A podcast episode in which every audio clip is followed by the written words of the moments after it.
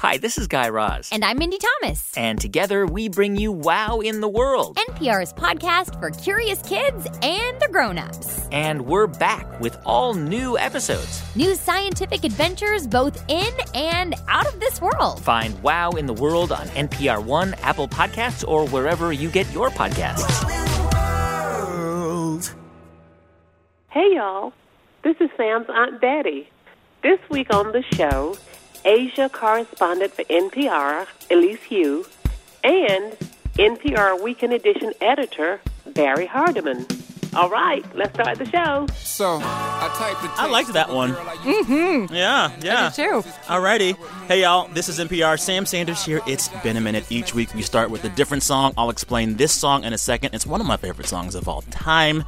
But first, as Aunt Betty said, today here with me, Barrie Hardymon, editor with NPR's Weekend Edition, a show that you can hear on your radio. I know. It's Saturdays that, it's and that thing with the knobs. and all the way from Seoul, the capital of South Korea, NPR's Asia correspondent Elise Hu. Hi. What? It's late there, huh? Oh, hey. Yeah. Annyeonghaseyo to all of the Korean speakers out there. It is 11. Yes, 11 p.m. Oh, wow. Well, thanks for staying up late for us. Happy to do it. Uh, so this song, I want you guys to hear some more of it. Yeah. It makes my heart sing. What I taught you, keep your heart three stacks. Keep your Keep heart. your heart three stacks. Mm-hmm. Such a good sample. Keep your heart. Man, these girls are smart. Three stacks. These girls are smart. Play your part. You know this song? No. You know that voice? I know the voice. I know the the, sample, but I can't. Andre 3000. Yes. Oh my God. Yes. So this is probably Andre 3000's best guest verse ever. He was on a song called International Players Anthem Oh. by a rap duo called UGK. But it, the song features Also from Houston. Also from Houston to represent, you know. Uh, but this song is so great. Andre's verse is so great. And I play this song because Andre 3000 had a wonderful profile in GQ this week. Kind of like a check in with him because Hmm. Oh, it's been nice. years. Yeah, I was He hasn't had yeah. an album out since The Love Below, which was like 04. Oh my God. And which occasionally still plays in my car. As it should. As it should. it's 04 in my car sometimes. yeah. My favorite quote from the whole piece is he's asked about why he's been so out of the spotlight, and he says, "quote Hip hop is about freshness. You can always hop, but you won't always be hip." he was just like, "You got to know when to sit down." What's your favorite Outkast song, Elise? So the, I was about to throw you another quote that we Mm. use in journalism a lot, which Mm-hmm. is also from Outkast, which is "You're only as funky as your last cut." Yeah. So if you haven't had a good story on in a while or something that you're proud of, you know, you can kind of get down in the same way. So that's another life motto. From Andre 3000. He's such a star. Yeah. Frown, but I'd rather see her smiling. It's all around me, true, but I'm no island peninsula, maybe. Make All right, we are here to talk about what happened this week. There's so much to talk about. A terror attack in New York. Uh, indictments came down in the investigation of President Trump's campaign and possible ties to Russia. Reps from Facebook and Twitter testified on Capitol Hill. Also about Russia. And the Astros won the World Series. Go Astros! Yeah, yeah.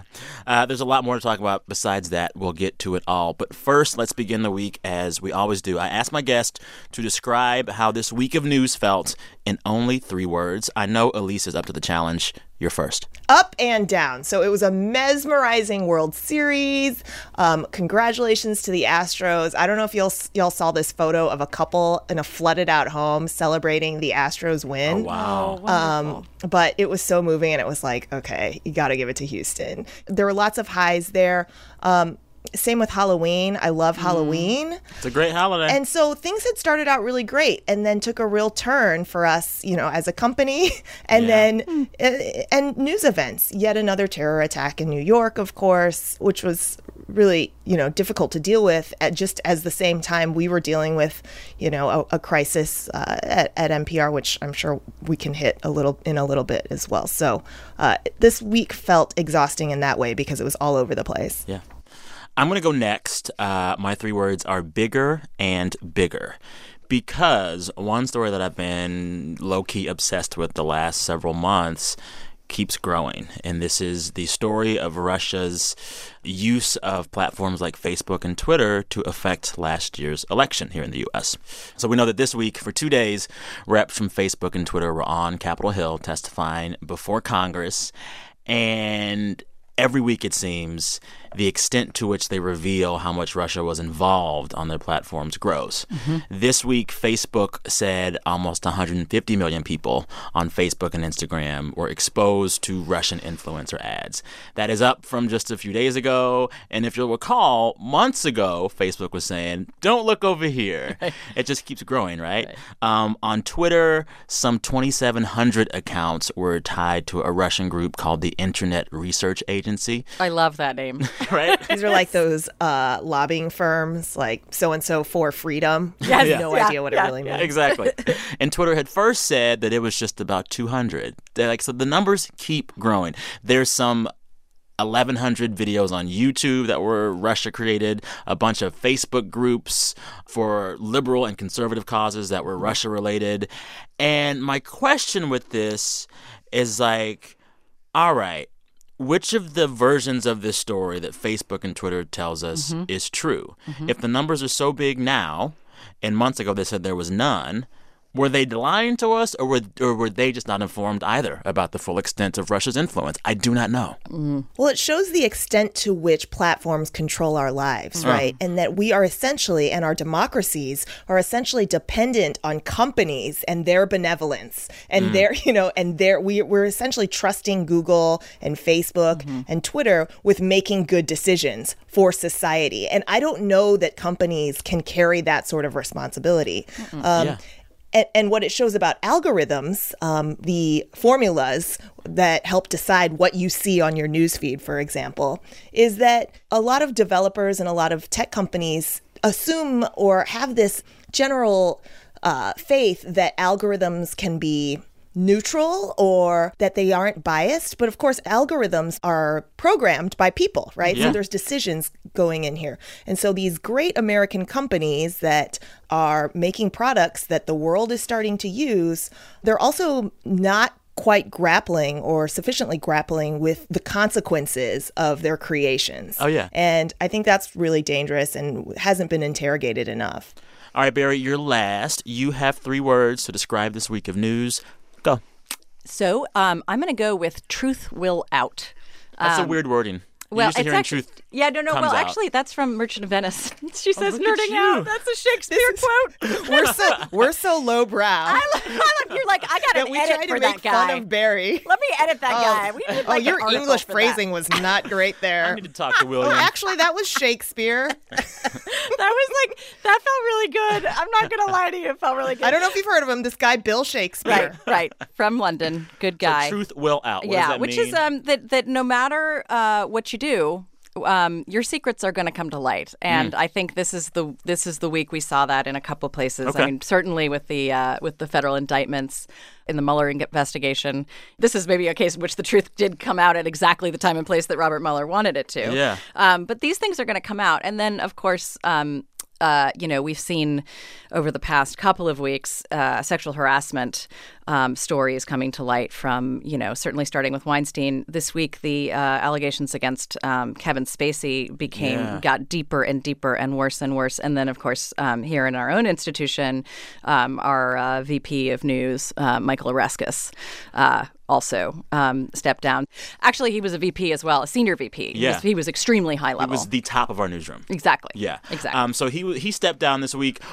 Catch us up on the allegations and the reporting that led to his resignation. Um, so I, I think some of that reporting is is uh, isn't quite wrapped up yet. I think it's Yeah. not quite clear what happened. But um, on uh, on Halloween, the Washington Post, Paul Farhi broke the story that um, two women at the New York Times had accused Oreskes of forcibly kissing them, and um, obviously that's bad. But what was worse also is that it was in the context of job interviews, um, and then also a story. But that was that was at the, time. That was at the Times, which was like 20, years ago. Okay. And then, you know, I guess hours later, David Folkenflik, our media reporter, caught up and reported that a producer here um, had also um, had an experience with him that wasn't physical contact, but was still um, A very inappropriate conversation. extremely inappropriate. over three dinner. hours, uh, Sexual in nature. in nature. Yeah. Um, that she had, um, to her very great credit, um, reported immediately because it's really hard to report. Oh, yeah. which is Oh, the thing yeah. Mm-hmm. I think we're finding out in the next couple of weeks. So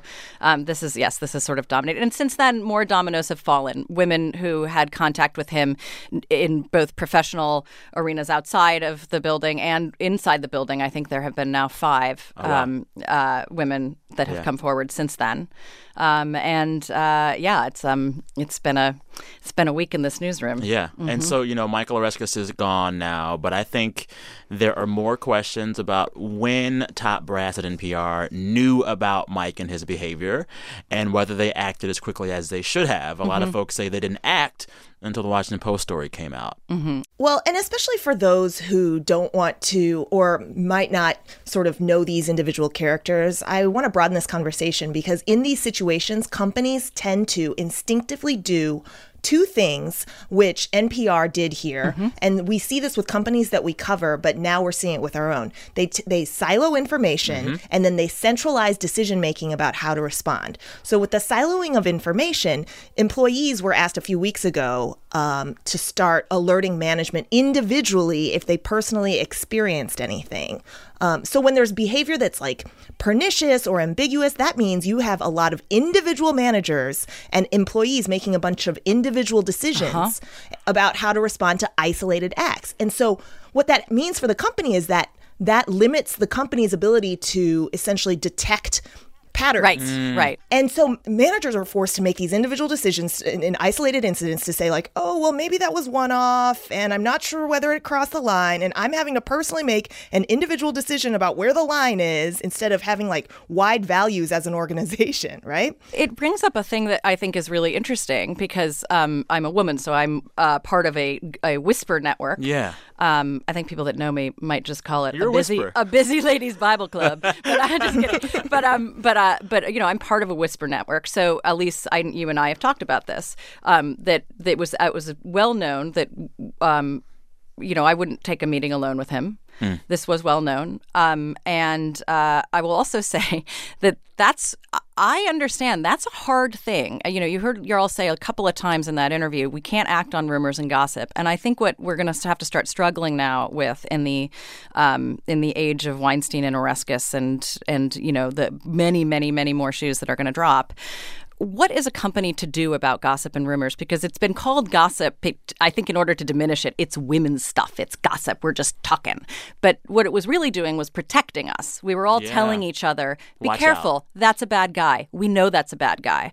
So what? I honestly don't know the answer. What are you to do when there are rampant rumors? I don't know. And I have, you know, I had asked. I, I have, uh, you know, eh, there have been times before um, October 31st that I did ask senior management What they're gonna um, you know, what they were going to do. And and I don't I don't know the answer to that and I suspect we're all going to struggle with that. That's another question I have. Like, not to speak ill of any of our HR staff here at NPR. I'm sure they're doing their job the best that they can. But there have been multiple incidences in organizations besides NPR Mm-hmm. where it seems like HR is the place complaints like these go to die. Because the HR, their job is to protect the company. Their job, you know, we do say go to HR, but you know, it's it's interesting on our show a couple of weeks ago after Weinstein broke. We talked to an HR, um, an old an HR rep who had been watching, uh, you know, at Uber and all of these other. I mean, this has been going on for a while, right? Um, and she, it was interesting. She said, HR is totally neutered. You should go to HR, but but your best bet is to band together with other women and go to the press. Wow. Now, what that means, again, is we're going to have to find better ways to do this because, you know, again, I think many women, like, you know, I. I've been here for 12 years. Yeah. I met my husband here. This institution is important to Yeah. me. I'm not, I don't want to go outside of the, you know, like I want I want a method to handle it inside that isn't house. HR Yeah. and isn't the press, uh. but protects the but protects it. And I and I think that's the thing that we are going to have to to find out what like how to how to bring those silos together, like you say, Elise, into a place that we can all trust. Yeah. You know, it's uh, after we tape this show, there's going to be an all staff meeting on Friday. This is the first all staff meeting that's happened since uh, this week of news about Michael Oreskes. We'll see what comes out of that. But the latest reporting from our NPR media correspondent, David Folkenflik, uh, he has reported that two senior staff members raised concerns concerns about Michael Oreskes, non-specific but still concerns in the recent past, um, and that was known, and those complaints were raised before the Washington Post story. As of right now, the latest that we have from CEO Jarl Mohn uh, came from a note to staff yesterday. He said, "quote." I let you down. I should have acted faster and more decisively. I am committed to fixing what is broken. As one step, I am hiring an outside law firm to conduct a review of how we handled the matter. So, more to come. Yep. I'm wearing a Betty Friedan t shirt. Do it. Coming up, more news of the week. A long distance call to someone even further outside of the U.S. than you, Elise. You are listening to It's Been a Minute from NPR. I'm Sam Sanders. We'll be right back. Support for this podcast and the following message come from Google Home. There are things you need to know in the morning, like the weather, your calendar, or the news. A personal assistant can just tell you those things, like the one built into every Google Home. Just say, Hey Google, good morning, and the Google Assistant will tell you the latest forecast, traffic on your way to work, and even the headlines. It's a personalized briefing from an assistant that knows you best. It's a little help at home, like only Google can. Hey, it's Guy Raz here, host of How I Built This, with the recommendation for another podcast for you to check out, namely How I Built This. Every week, I talk to the people behind some of the most inspiring companies and brands in the world, with stories of incredible persistence, grit, and insight. You can find How I Built This on the NPR One app or wherever you get your podcasts.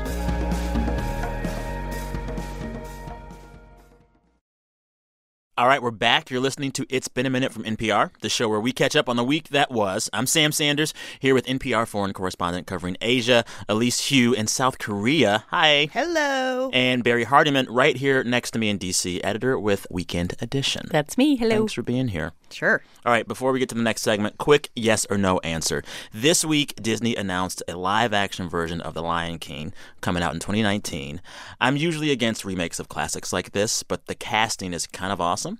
Donald Glover is Simba. Beyonce is Nala, James Earl Jones is Mufasa, and Seth Rogen and Billy Eichner is Timon and Pumbaa. So, yeah or nah? Oh, yeah. I think this means no worries for the rest of our days. Oh. story. True story. I can co-sign this. Mm-hmm. I can totally co-sign this. I'm about it, and I want to hear like a formation rendition of Oh. the Circle of Life. Yes. Yeah. All my lions get information. That's right. I'm such a nerd. Yeah. I love it. All right, now it's time for a segment that we call Long Distance, where we call a listener somewhere in the world and talk to them about the news in their neck of the woods. Uh, there was so much going on this week all over the place. We wanted to call someone who's far, far away from all of it.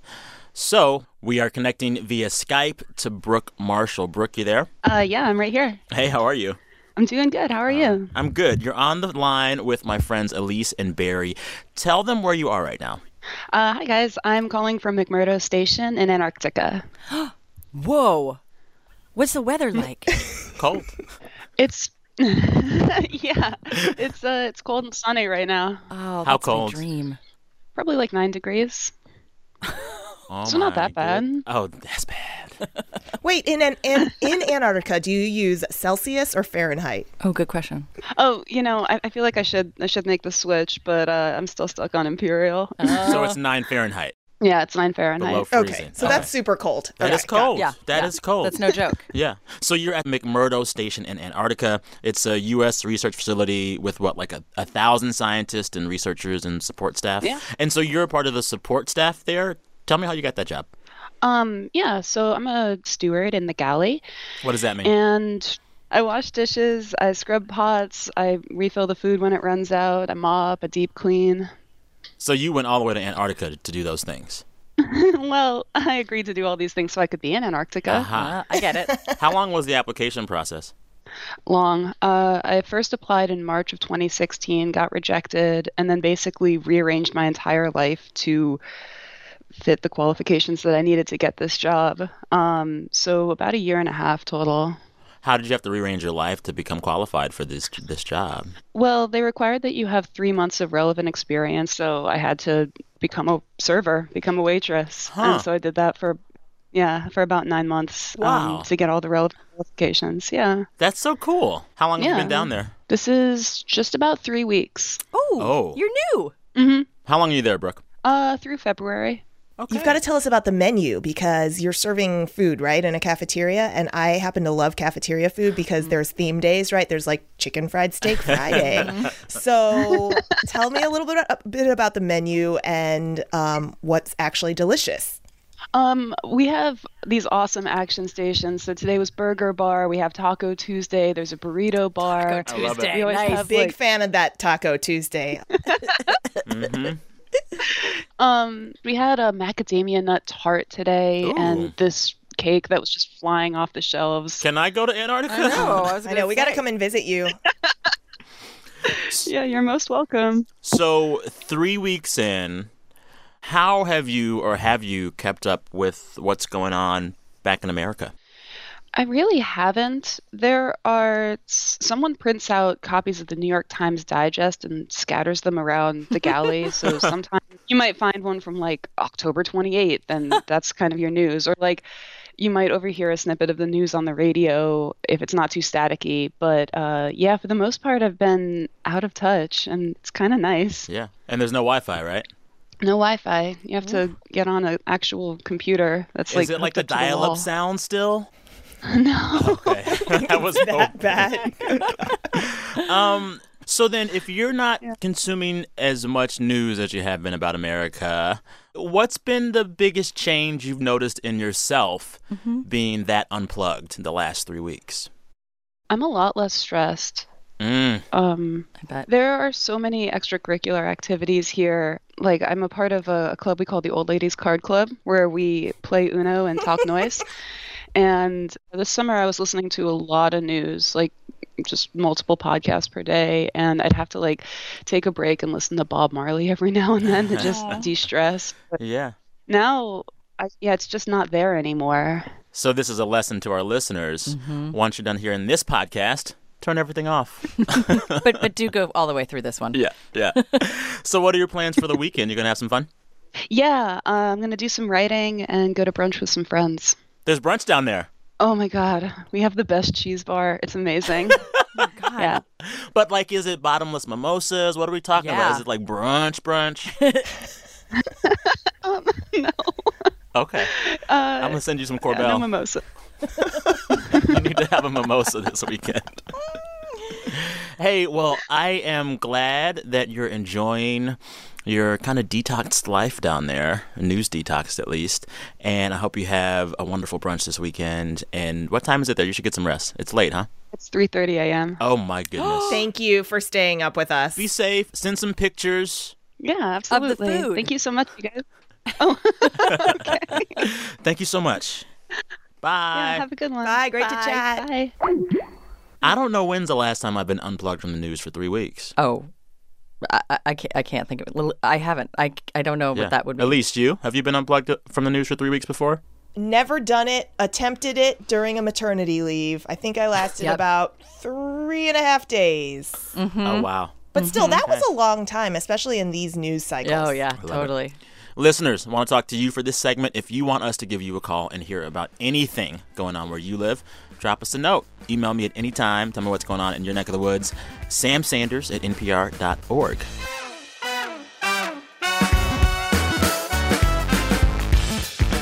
All right, it's time to talk about our main story of the week. This is the president's big foreign trip to Asia. It's going to be an 11 day trip all throughout Asia. Elise, you're in Seoul, the capital of South Korea. Uh, Trump will be in South Korea on his way throughout the region. Where all is he stopping? This is November 3rd through November 14th. Five different countries in Asia, uh, U.S. allies of Japan, and then South Korea, and then over to Beijing, China. And then there are summit meetings, ASEAN and APEC, which are really key regional conferences. Those are going on in the Philippines and in Vietnam. So this That's is the lot. longest time a president, a U.S. president, has spent in Asia in a couple decades. So, why are they doing this long, long, long trip? Well, every year the U.S. president tends to go to APEC, um, That's the Asia Pacific Asia Pacific Economic Cooperation. Yes, I think that should be right. And then the other one is ASEAN, um, which is Association of Southeast Asian Nations. And those two conferences happen together because so many heads of state go to them. And so those are in Vietnam, in the Philippines. And I've covered uh, APEC and ASEAN the last couple of years. And they tend to be pretty important just for heads of state to show up and affirm that uh, these alliances matter, right, across this region where half of all of humanity lives. And then the other part of the trip is Japan and South Korea. Japan and South Korea need a lot. They they are longtime U.S. allies. There's a lot of military assets in both um, of those countries.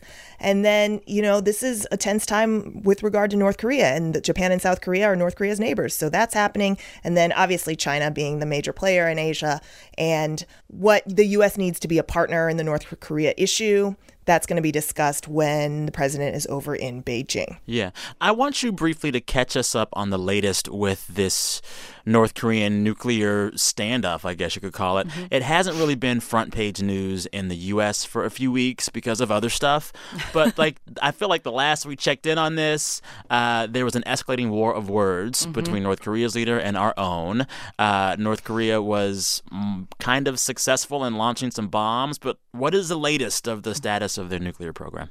Well, we should back up. They haven't. Um, they haven't tested. I guess they were fairly successful in these bombs. I mean, I don't, I don't know what successful means. A little right. bit pregnant. So I guess, you know. right.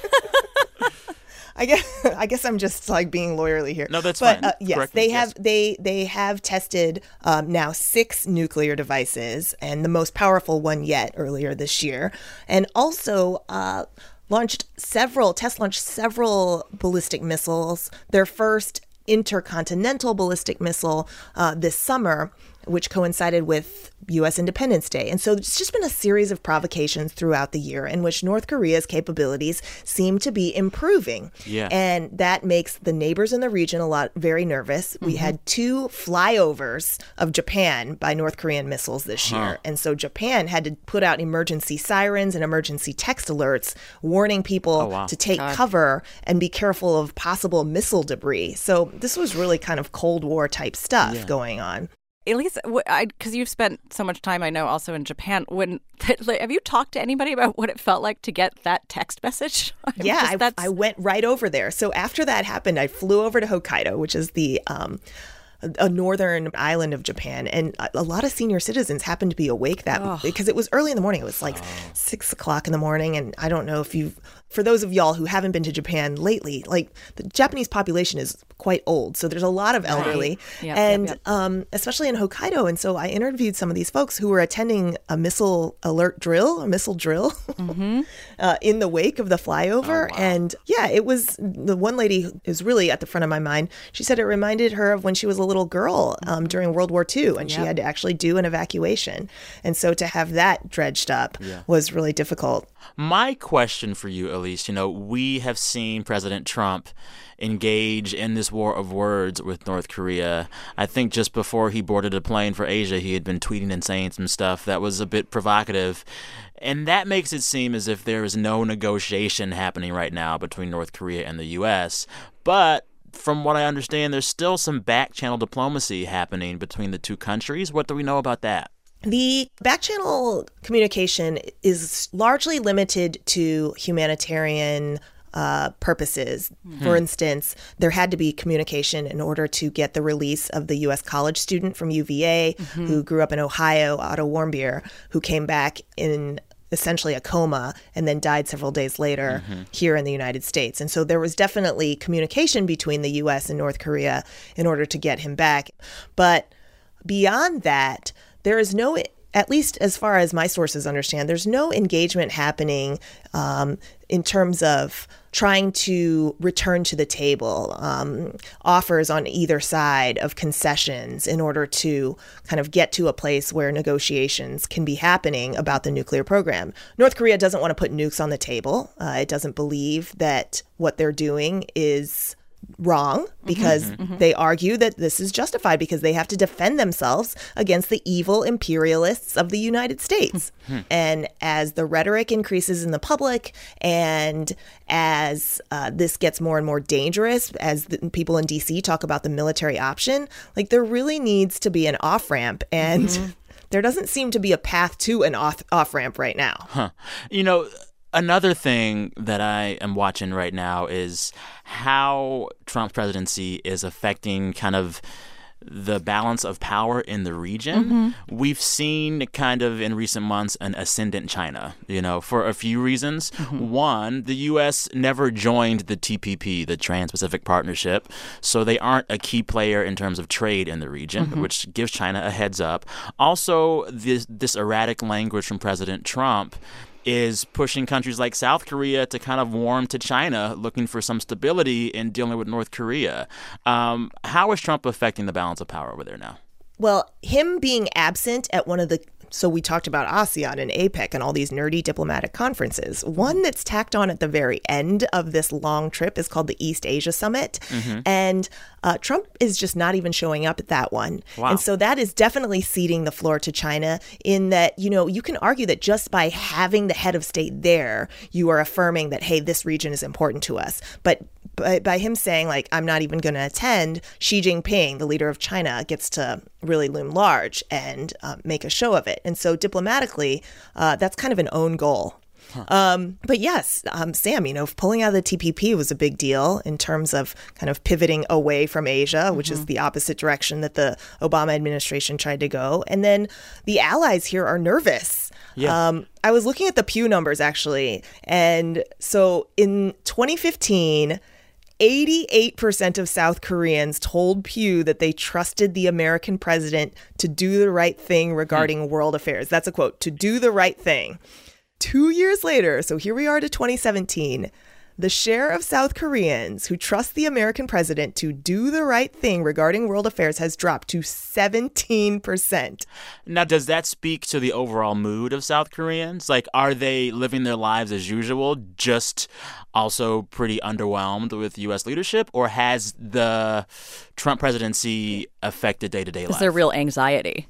Well, yeah, I mean, obviously, and we've talked about this before. South Koreans have really normalized, like the the threat of North Korea has become so normalized here um, that you know you wouldn't be able to live your daily life if you constantly thought some artillery was going to start striking you at Yeah. any moment. So, so yeah, life goes on. But South Koreans, if you ask them, they react to Trump and um, America right now with a real mix of befuddlement and anger uh, because of a the handling of the North Korean threat but also his handling of the security arrangement and the trade relationship mm-hmm. between the U.S. and South Korea.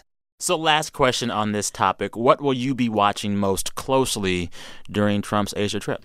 I want to know what the Asia strategy is. Um, now, we've had Defense Secretary Mattis out here. We've had uh, Vice President Pence out here. We've had Secretary Tillerson, and they've been saying the same kind of lines as the previous administration, um, reaffirming the quote, ironclad and linchpin alliance with South Korea and um, Japan and everything. But attentions have really been monopolized by the North Korea issue. And so I'd really like to hear more about what's happening um, on the trade and economic fronts, and especially when, you know, the current administration has taken this sort of protectionist stance, if you will. So there's a lot of open questions about what this looks like in 12 days after this trip is over. All right, thanks, Elise. Taking one more quick break. We'll come back and hear the best things that happened to our listeners all week. Also, who said that?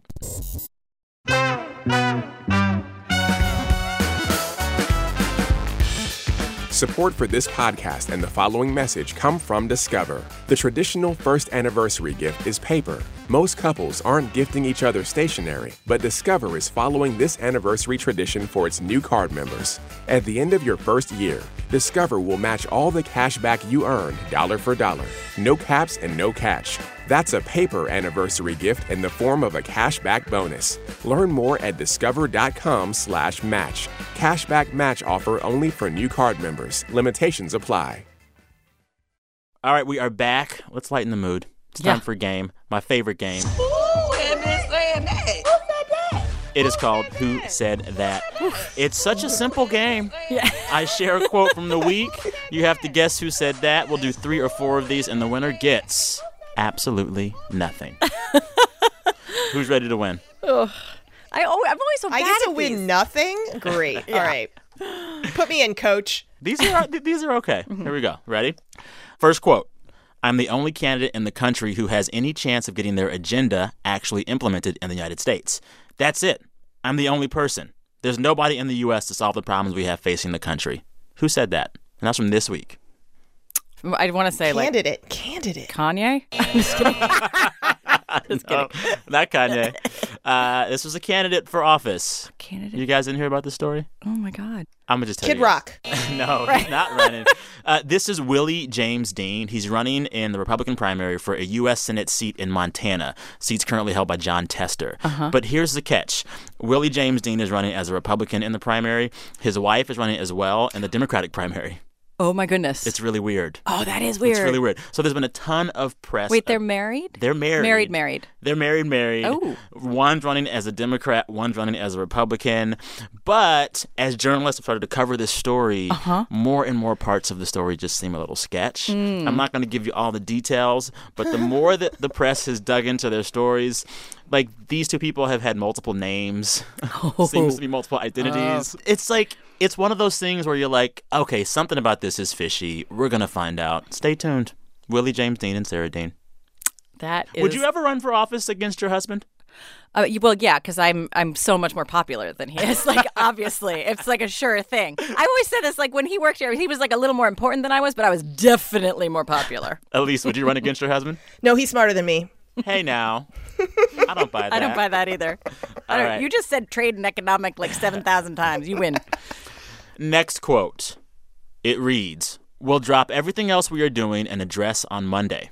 If folks can agree on the correct way to do this. Who said that? It's about an emoji. You've seen this story. Oh my! I'm telling. I've only read. Oh, yes. Is this about the cheeseburger emoji? Yeah. Yes. This is about the cheeseburger emoji as discussed on Fox and Friends the same morning that the Manafort indictment came down. Let me give you the cheeseburger backgrounder. Do it. There are two versions of the cheeseburger emoji in the internets. The Apple version has the cheese on top of the meat. Mm-hmm. I gotta look at this. And Google has the cheese beneath the meat. There's a big argument Weird. over where the cheese should go, and Sundar Pichai, the CEO of Google, chimed in to say he wants to work on it. He tweeted that quote that I read to you guys Mm-hmm. this week. Where should the cheese go? Obviously, on top. That feels Wait, wait, wait, obviously, you can't just obviously. Why obviously? because uh, like you must be some kind of communist if you're putting your cheese underneath the. I mean, come on.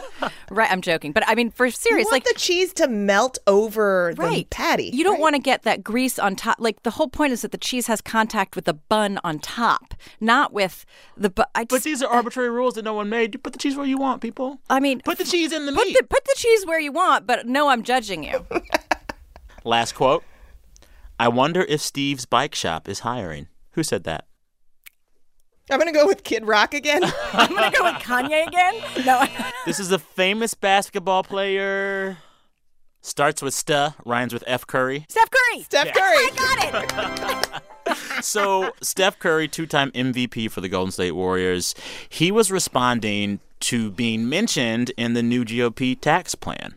Uh, in a section of the bill where the GOP spells out why they want to lower the tax rate for what's called pass-through businesses, uh, they had this sentence: "quote It's designed to help by distinguishing between the individual wage income of NBA All-Star Stephen Curry and the pass-through business income of Steve's Bike Shop." Oh my god. Steph tweeted in response, I wonder if Steve's Bike Shop is hiring. Now, it's we got to note there's some bad blood between Republicans and Steph Curry. Right.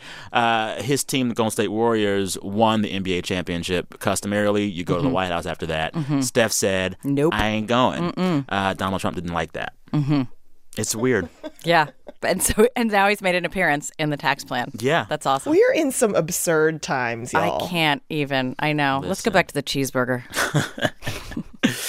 All right, Barrie and Elise, that's the game. No winners, but we're almost done. I promise. Oh, I don't ever want to leave. I do.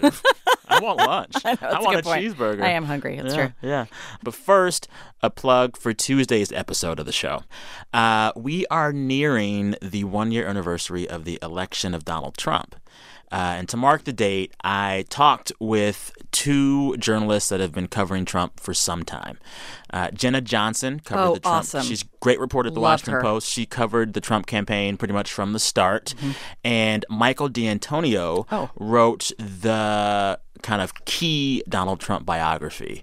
So I talked with the both of them saying, one year post election, What does this all mean? And did any of this surprise you, given what you knew of Trump before he was president? Mm-hmm. I can't wait to hear this. I am really, I'm in. It was a wide ranging chat, got some really interesting insights. Mm-hmm. So uh, I think folks will learn something from it. Check your feed Tuesday for that. All right? All right. With that, we're going to end the weekly wrap as we always do. Each week, we ask our listeners to send us the sound of their own voices, sharing the best thing that happened to them all week. We encourage them to brag. They do. We got some tape here. Let's take a listen. Hey Sam, this is Emily from Houston, Texas. It's 11 o'clock on Wednesday night, and the best thing that happened to me this week is that my Houston Astros just won the World Series for the first time ever. Can't believe it. We're so excited here in Houston. Houston strong. Go Stros. Yeah. Hi, Sam Sanders. Hello. This is Sachalala calling from Massachusetts. And the best thing that happened to me this week was my sister. she is my best friend, and she came all the way from Washington, D.C. to visit me for my birthday. That's awesome. The best thing that happened to me this week is I performed my graduate piano recital. Oh. oh. I finally launched my podcast. Oh, Congrats. I went on my first date ever. I'm 28 years old and I finally got my driver's license. At the age of 23, I finally learned how to ride a bike. Hi, Sam. This is Heather in Alabama. And the best thing that happened to me this week was taking my classroom of first graders trick or treating at a nursing home. The kids had a Oh. blast. The residents adored That them. sounds so cute. They were in the hallway passing out candy in wheelchairs, oh. many of them in their own costumes. Oh. And is there a better way to spend Halloween than with 80 year old Ninja Turtles and six year old hippies? I love that. Hey Sam, it's Katie in Bristol, Tennessee. Hey, hey. I've got two things to share with you about my week. First, Sam Sanders, you, sir, liked one of my tweets. I thought I'd die. That's number one. number two, I am about to load up my son in the car and leave Bristol, drive over the mountain to Asheville, North Carolina, to go see my very favorite band for the 78th time. Stop it. What's the band? I'm going to go see the Avett Brothers. Yeah. Oh, I love the Avett They're my favorite, and they never get old. And I'm going to listen to your show on the way over the mountain, and I love it. You're like a friend in the car. Oh, thank you. Thanks so much. Bye. Hi, Sam. This is Jacqueline, and this is Julia. This past week, our dad celebrated his 54th birthday at the beach in Pacifica. And while he was there on his birthday, he got a call because he received word that he finally had a good match for a heart Wow. after being on the heart transplant list. Wow. And after that, so much community came together to support us, to, got to the hospital, and we are so happy today to say he's awake, he's talking, he's joking, and he's back to his normal self. That's great. We are news. so, so, so thankful for the fact that he has a heart, to have our dad back, and for everyone who came to support us. Thankful for you guys, too. Thanks, Sam. Have a great week. Thank you, Sam. Keep doing what you do. You represent. Take care. Have a great weekend. Bye bye. Wow. Well, thanks to our listeners that we just heard from Emily, Sechalala, Jacob, Richard, Emily, another Emily, Jessica, Eve, Heather, Katie, who I'll see on Twitter. Enjoy your drive to Asheville. And Jacqueline and Julia. So great to hear that good news about your family. We Mhm. listen to all of these that come in. We wish we had time to play all of them, but we don't. But we do listen. Also, shout out to the Houston Astros. The best thing of their week was probably winning the World Series. Mhm. Uh, congrats to those that love the sports balls. I support you in that endeavor. Me too. if you want to share your best thing all week, you can do so at any time throughout the week. Just record yourself and send the file to samsanders at npr.org. We're done. That means Andre takes us home. It's such a good song. Thank Such you, a good Sam. song. Thank you guys. Uh, the show this week was edited by Jeff Rogers and Steve Nelson. Our big boss, VP of programming here at NPR, is Anya Grundmann. The show is produced by Brent Baughman and Anjuli Sastry. Um, refresh your feeds Tuesday morning for our one year post election look back. Uh, Elise in South Korea, Barrie here in DC. Thank you guys. Elise, get some sleep. Are you going to go to bed now? Yeah, it's about that time. It was so good to talk to you, Elise. Yes. So great. Thank you all for listening. I'm Sam Sanders. That's Andre 3000. Talk soon. On the subject, you sure? Get, you know we got your back like chiropractic. If that do you dirty, we'll wipe her out as in detergent. Now hurry, hurry, go on to the altar.